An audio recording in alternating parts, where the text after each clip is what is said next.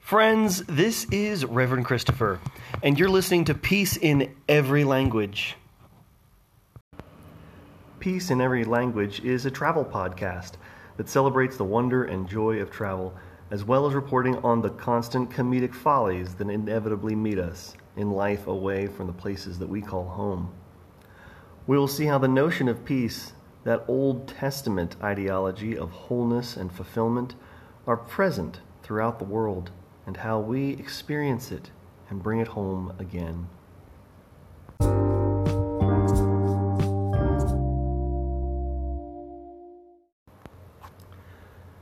This segment of Peace in Every Language will follow us through several episodes as we travel through India and Nepal, and we are so glad to have you here with us today.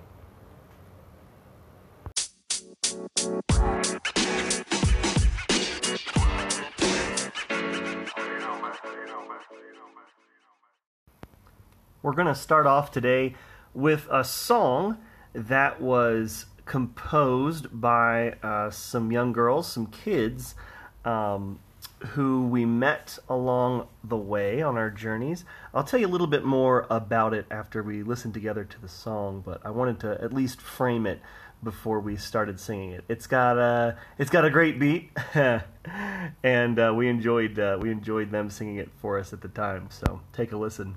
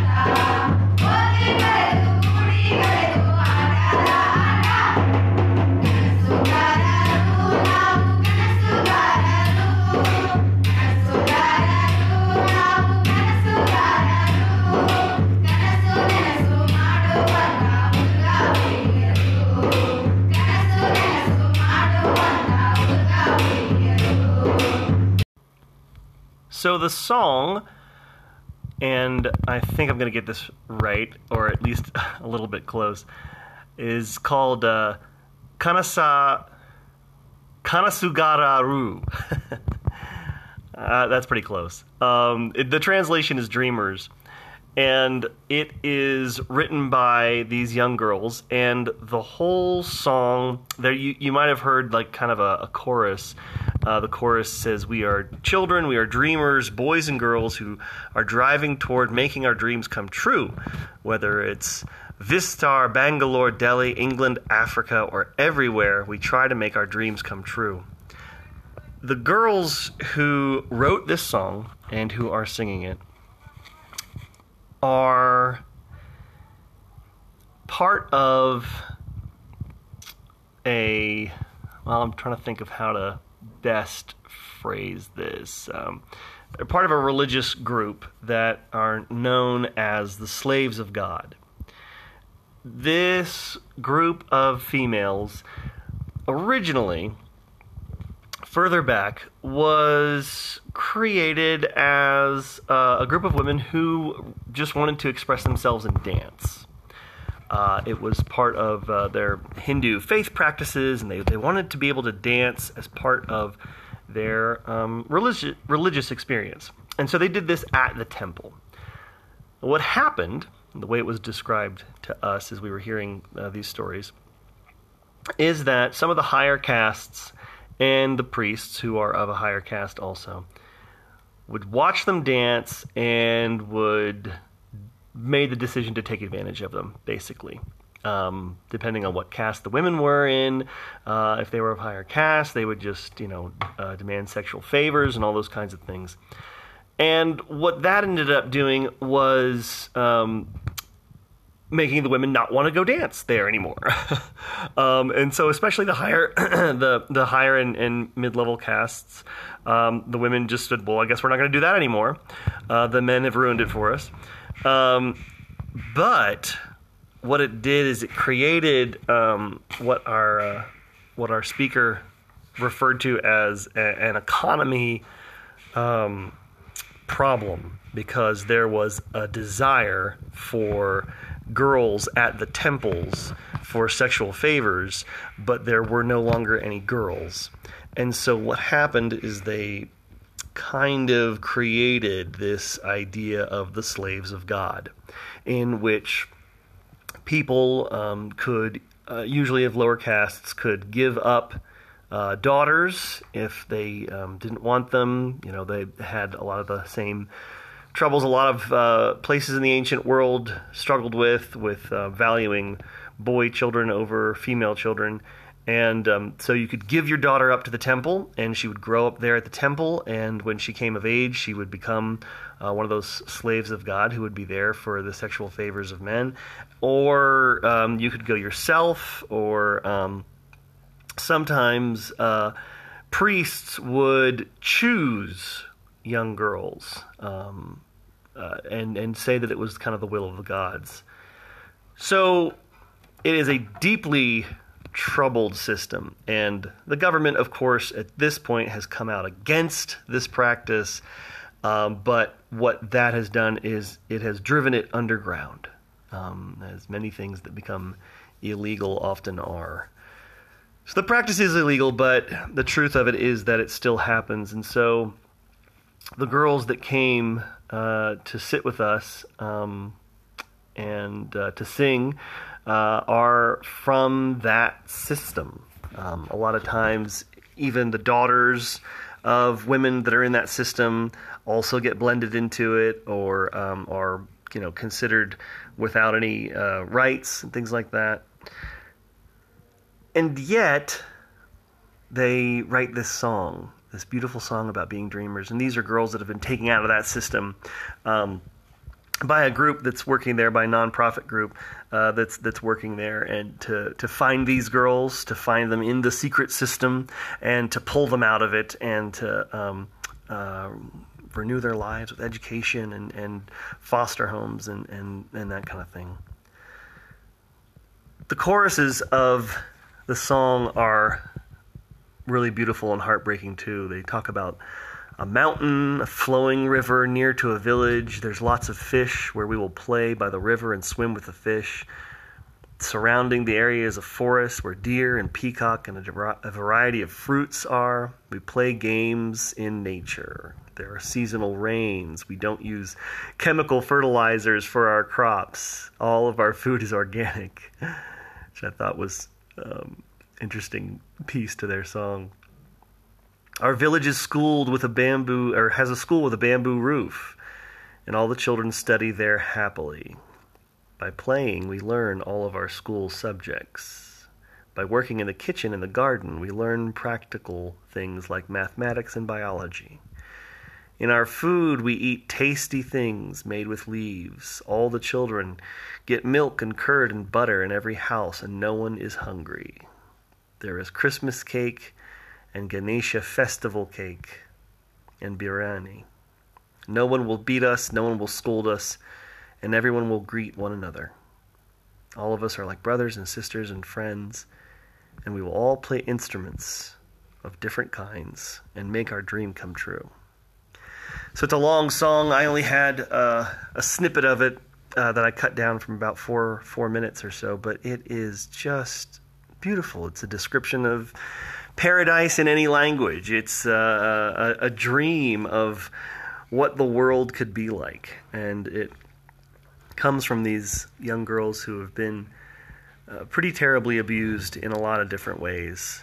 Um, that was something I wanted to share just as we started our uh, podcast today about Nepal Um, we were here mostly for yoga. And so we didn't go to see any temples or anything like that. And it's been a really great period of um, restful meditation and quiet and thoughtfulness and and prayer for for us. Um, it's been necessary, I think, to be able to process uh, some of the things that we've seen and, and talked about, like uh, groups like uh, these girls, um, groups like the folks from the Dalit village. Um, and it, it, highlights, of course, you know, we have all of these same kinds of systems. We have human trafficking and um, other ways that uh, abuse um, rears its head in the U.S., of course. Um, seeing faces, I think, is important to that, and we don't often work hard enough to um, make contact and reach out to those populations. We've talked a lot about caste systems, and um, in reflection, a lot of us from the U.S. are not so sure we don't have a caste system, or we don't have uh, at least a system in place where we can go our whole lives and never, ever touch or reach out to or see folks from these other neighborhoods. And I wondered too, just even about um, people in the Christian church. Uh, we we tend to say that we have heart for justice and all of those things, but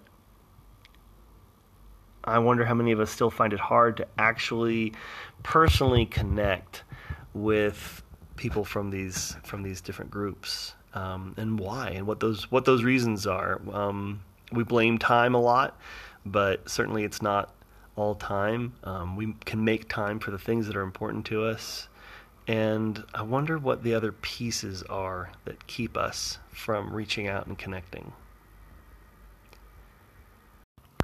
next, as we listen to the next piece that I had, it's a little bit of uh, life in Nepal. We flew into Kathmandu and uh, took about a two hour ride north and slightly east to a little farming village and uh, practiced yoga there at um, an ashram and did some hiking up in the mountains and things. So, this is just a little snippet of morning life. Uh, some birds and folks talking, and this is uh, what we heard uh, every morning as we got up and had tea overlooking the sunrise and got ready for yoga and then breakfast.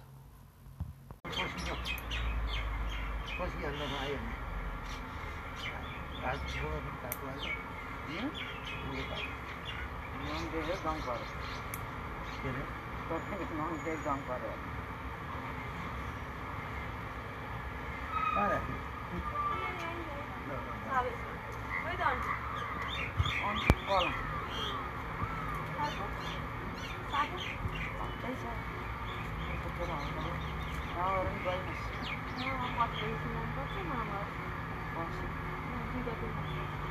On column. कौन सा है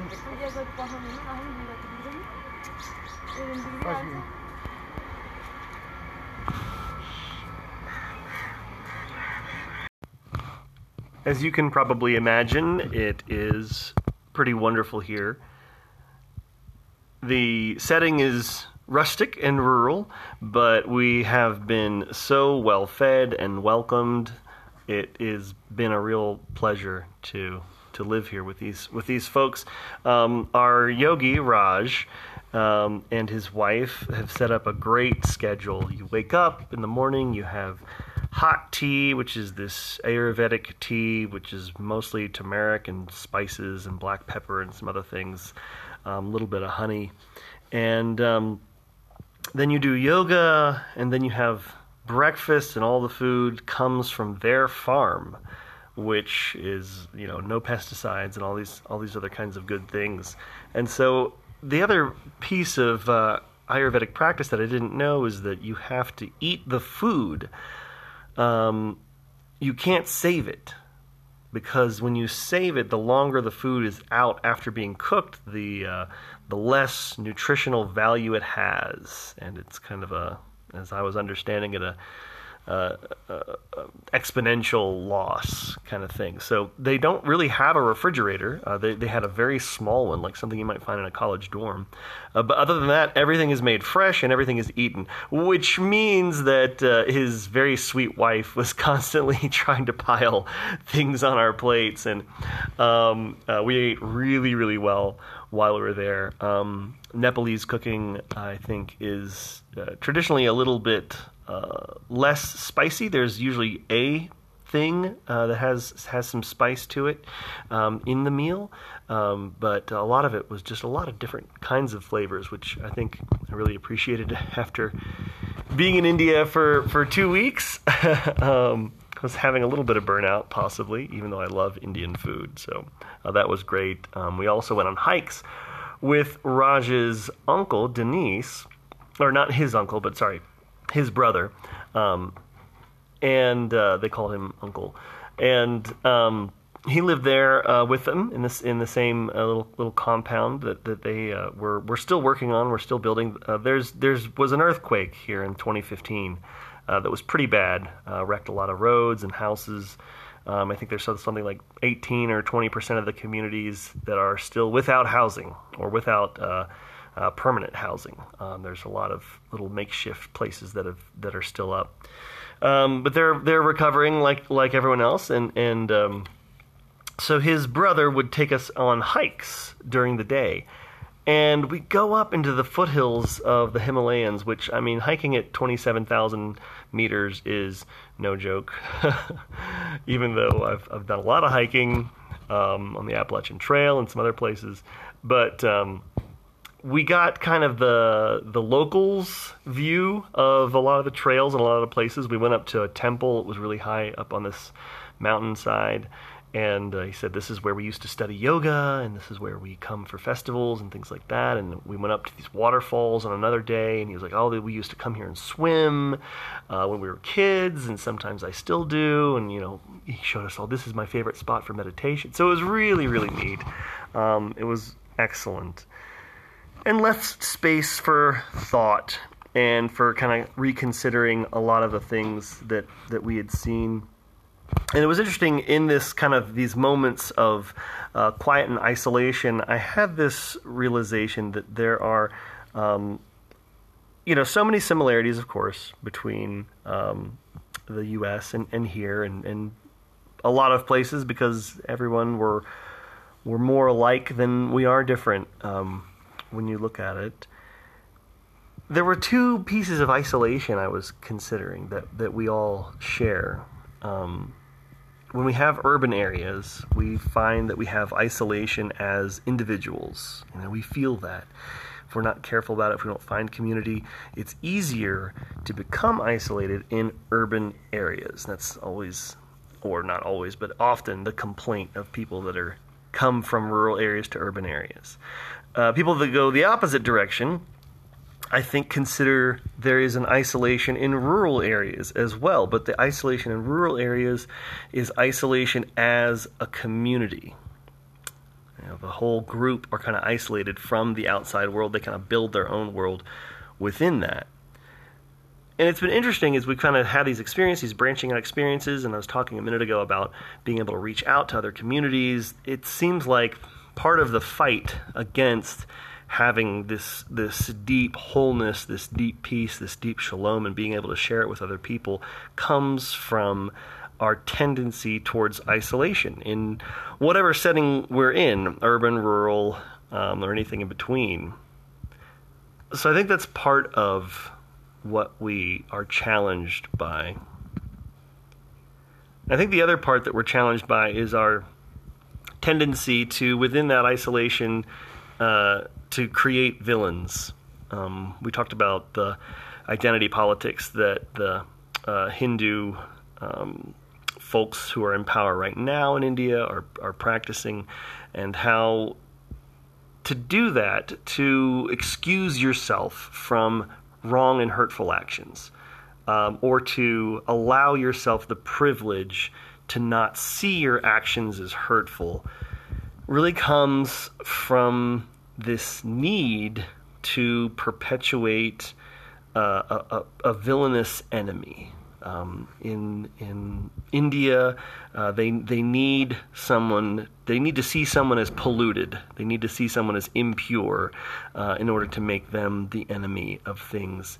Uh, in the U.S., I don't know. We could have another whole panel discussion on on that and try to figure out who our villains are, whether it's um, Muslims or unknown immigrants who uh, we feel threatened by, or just you know African American populations or quote unquote urban populations, which is a lot of time just code word for uh, African American folks. Um, I don't know. I think maybe there there's more than there's more than one place that we try to create an enemy. And I feel like the way out of this, the way around this, is to create a place or a path where traumatized people can become the leaders of reconciliation and uh, become the leaders of a redemptive Christian outlook. Some of the other folks and I on the trip talked about trying to build a new ecclesiology for uh, the church. Ecclesiology is basically just you know a theology that looks at um, the church itself and how the church operates and functions and and basically expresses itself and does the things that church is supposed to do or kind of answers the question of what is church supposed to do in this place in this time and maybe it's time for a new unified ecclesiology that can deal with some of the world issues that that are happening giving a voice to traumatized people and giving the ability to, to traumatize folks or traumatize populations to lead is healing for that group and also I think informative to the other groups who have traditionally been in power um, if they if they let themselves be informed. Um, like I said I think privilege is uh, blinding for a lot of us um, it's easy to do um, I was recently at a conference and privilege was I thought aptly described as the pieces of life that we don't have to think about. So your privilege as uh, someone who is educated means that you know you don't have to think about whether you're smart enough for a particular job. Maybe um, your privilege as uh, someone of wealth and means means uh, you're privileged to not have to think about well, if my car breaks down, it will wreck my life forever. you know, um, that I will lose my job if I can't, uh, if this car doesn't make it for three more years. I will lose my job and my whole life will, will be wrecked. Um, if, if you are in a place of wealth and, and privilege, that's what that means. You don't have to think about that. Um, and I same same for white privilege, which I think has become I don't know kind of a trigger word for for folks, but I I think describing it in that way maybe takes some of the the hurt that we've put into it um, and lets us just see that you know, that's just something you don't have to think about. So it's your, your privilege not to have to think about it. So listening to a population that does have to think about it can be helpful and in, in seeing how we can create this idea of shalom to bring this peace to everyone, to bring this wholeness, to bring this sense of uh, unity and care to one another. The yogi that we were with also said something else which I thought was interesting. Um, there's been a lot of noise and a lot of traffic, and especially, I mean, we didn't even realize it really till we came up to Nepal we were like, oh, they're not honking their horns constantly. um, in India, you know, it's just horns constantly. It's just uh, every person uses their horn to say, this is me and I'm here and I don't want you to hit me. Uh, I don't know if I mentioned that before or not, but um, the, the, the contrast when we got up here was like, oh yeah, that's right, that happens a lot. So There's just a lot of noise and a lot of things going on. And our yogi said at one point, uh, it's about being able to bend your mind around the thing. So if you're lying in bed, and this was his example. If you're lying in bed and you hear a dog barking and you want to say, "Oh, I wish that oh, I can't sleep because that dog is barking," you um, are flexible in your mind and you allow the dog to be a kind of music or a happy thing and you think about the, the joy of that dog as they're as they're uh, barking into the into the evening air and you get to the point where suddenly if the dog stops barking you will miss the dog barking uh, euphemistic maybe but i thought it was an interesting point in uh, trying to um, see or be a part of other cultures or um, see or be a part of other people's lives. Uh, the idea of being flexible and changing our perception about the things that initially maybe annoy us or feel uncomfortable to us is a really valuable practice, I think. Inhale.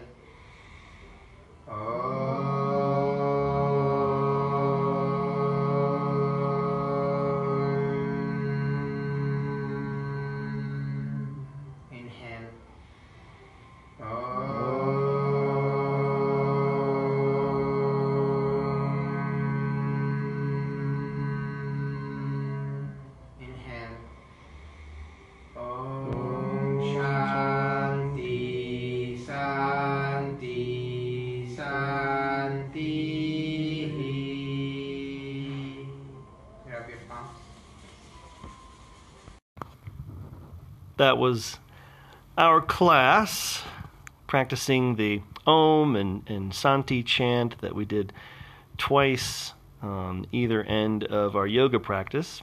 Our hour and a half yoga practice that we did twice a day. It was a lot of yoga. It was really good. But um, the Shanti portion of that is uh, translates as peace, and it translates similarly to the way Shalom translates. It's a sense of peace and wholeness, peace for your neighbor, peace for yourself, peace for your whole environment, your world. That's the wish that we have.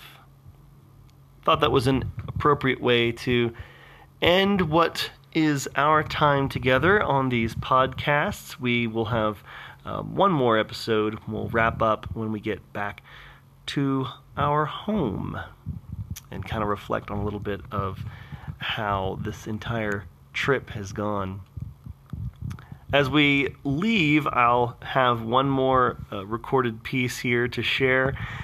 The last night that we were in India, we went to um, a little uh, open air restaurant and they happened to have a band playing. And one of the songs, the last song that the band played as we were getting ready to leave and as we were coming to the end of our trip, was Leaving on a Jet Plane. So.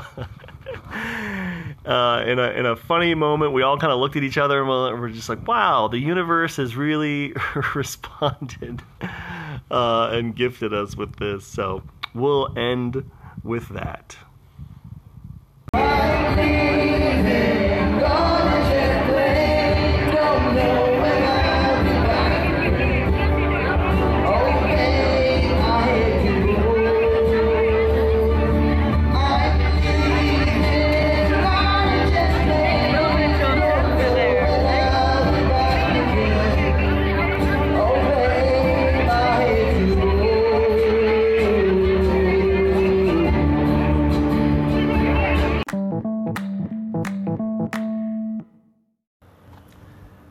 Peace in Every Language is a raw recording podcast that is made as we travel. So thank you for your patronage and patience as we go. And now, as we close this episode, we are going to remind ourselves of the words of Dr. Carson Brisson, who closed every class with a dear love and appreciation of our work as students. May you be blessed to be a blessing. And may peace, true peace and wholeness, find you wherever you are and wherever you call home. Shalom.